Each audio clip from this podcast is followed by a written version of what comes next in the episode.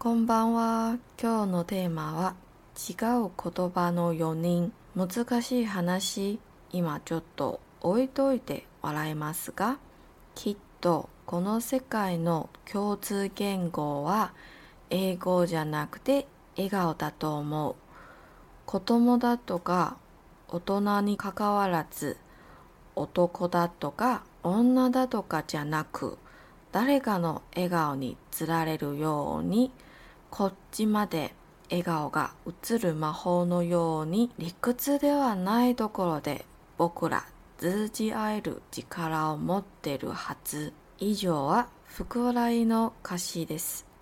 まさにその通りだ。笑顔が魔法のように。その場にいる全員の心が通じ合える力を持っていた。晚安嗯，今天的テーマ是几个言葉の4人。刚刚念的那一段日文是高桥优的《福笑》福歌瓦莱这首歌，有兴趣可以去听听哦，还不错，蛮励志的，我觉得。那来翻译一下刚刚的日文。困难的事情，现在能先放一边笑一下吗？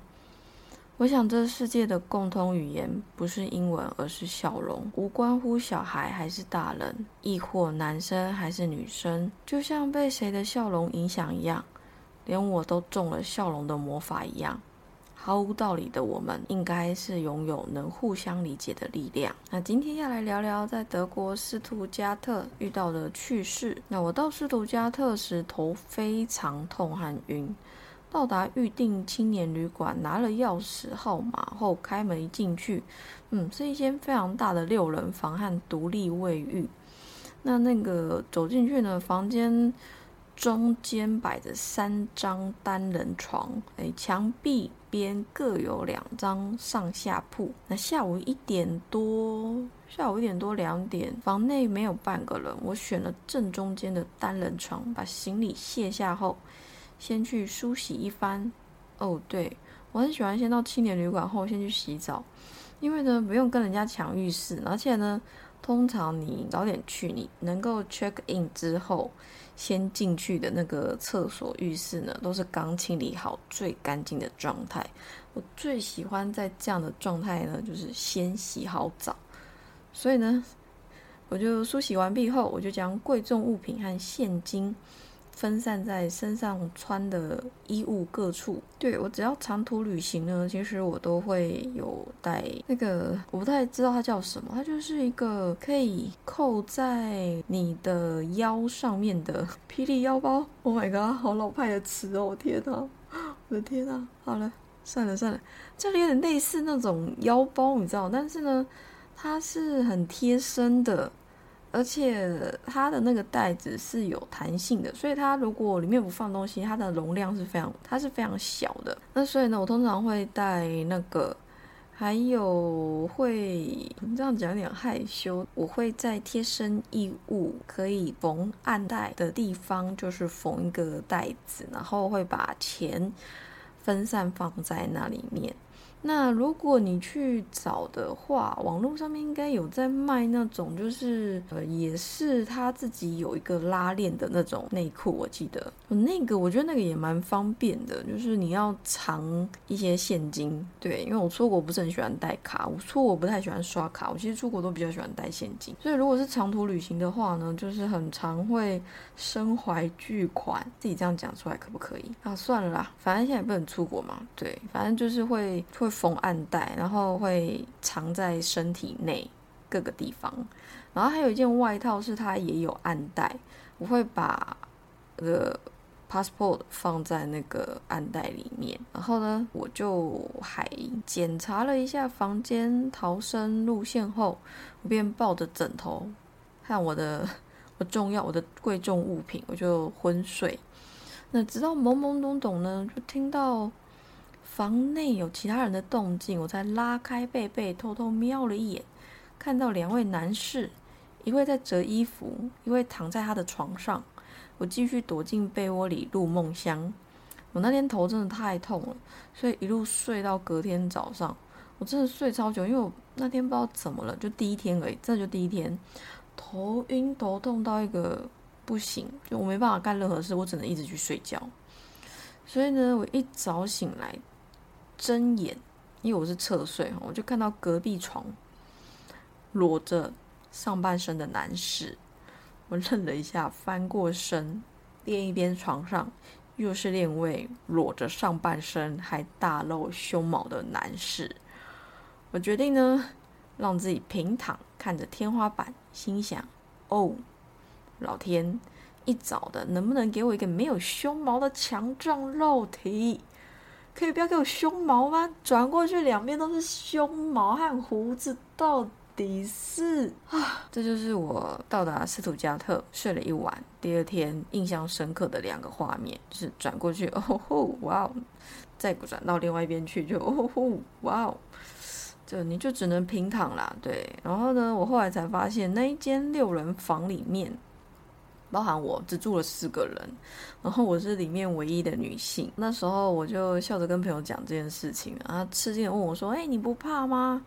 我就回他怕啥？有啥好怕的？我心里想说，我要是怕，我就不会一个人到处去旅行这么久了，好吗？怎么这么可爱？第二天睡在我左边的胸毛哥热情的跟我打招呼。我们简单的自我介绍后呢，他来自阿根廷，在阿根廷工作一阵子后想出国看看，于是努力学英文，努力赚钱，到处拜托别人当他的保证人，最后终于拿到德国的打工签证。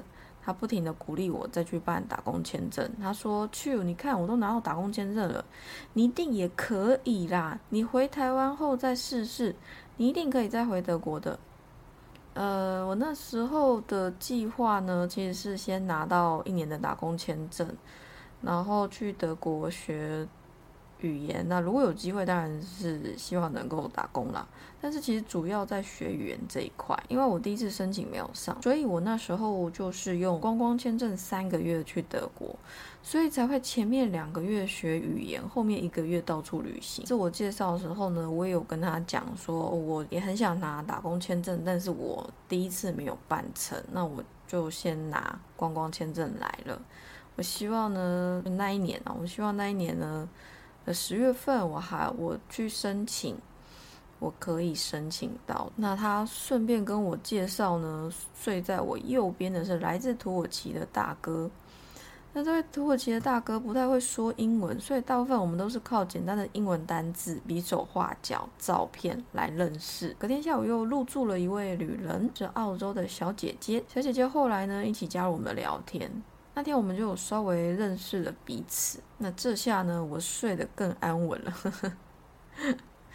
呃，说不怕是不怕啦，但是有一点点紧张哦，因为毕竟你知道，一个房关起来，别人也进不来嘛。那就就你四个人，呃，三个男的，一个女的，是有点紧张，没有错，但不会到怕。而且聊完以后，其实大家都蛮友善的。除了一位男士，他就是一直躺在他的床上。然后一直用手机跟打电动这样，那所以呢，多加了一位澳洲小姐姐，当然就是觉得哦，安心了一下，happy 的就是睡得更安心了这样。那第三天呢，我们下午大家回到房间后，土耳其大哥就突然跟阿根廷小哥对话几句。那其实我和澳洲姐都听不太懂土耳其大哥在说啥，然后阿根廷小哥呢？就对我们说：“哎，土耳其大哥在问我们要不要去他朋友餐厅吃饭。其他那时候是用那个 brother，像我们就想说，哦，他兄弟，他亲人在这边。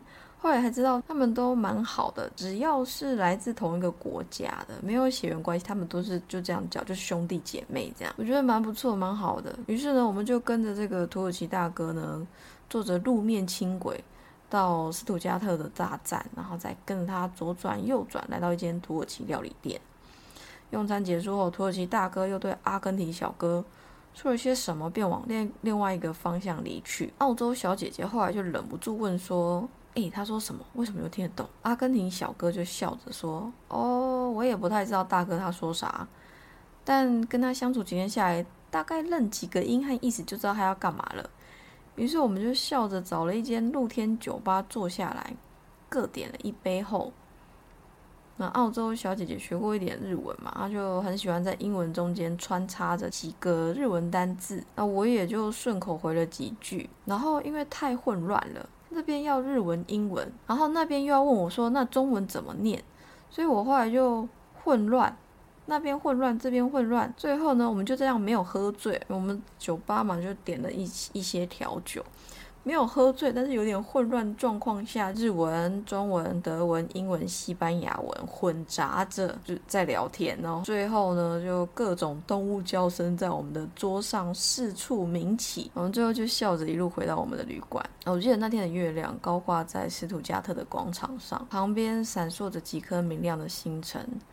我们一起拍下这美好的邂逅。他们祝福我接下来的旅途一路平安，希望我能够再回德国。旅途上总是有很多让人意想不到的事发生。与其去担心前方可能会遇到的危险，为何不去祝福每个我们所处的当下？我不莽撞行事，只是相信宇宙此生让我来，只是让我体验更多在人世间大大小小不同的爱。不同的缘分，如果能够将开心的笑容传染给每一个邂逅的缘分，这世上会多多少笑容？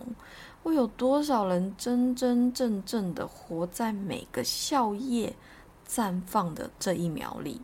你要开心，你要自怨自艾，你要爱，你要恨，你要坚持，你要放弃，你要祝福，你要诅咒，你要相信，你要怀疑。你要光明，你要黑暗，这全都是你的选择。你要选择怎样的人生呢？请记得，所有借口都无法是困住你自由的灵魂，也都无法阻挡你去爱，阻止你让自己的生命开心，让自己开心起来很重要，不是吗？好，那我们今天就先这样喽，晚安，我要思密，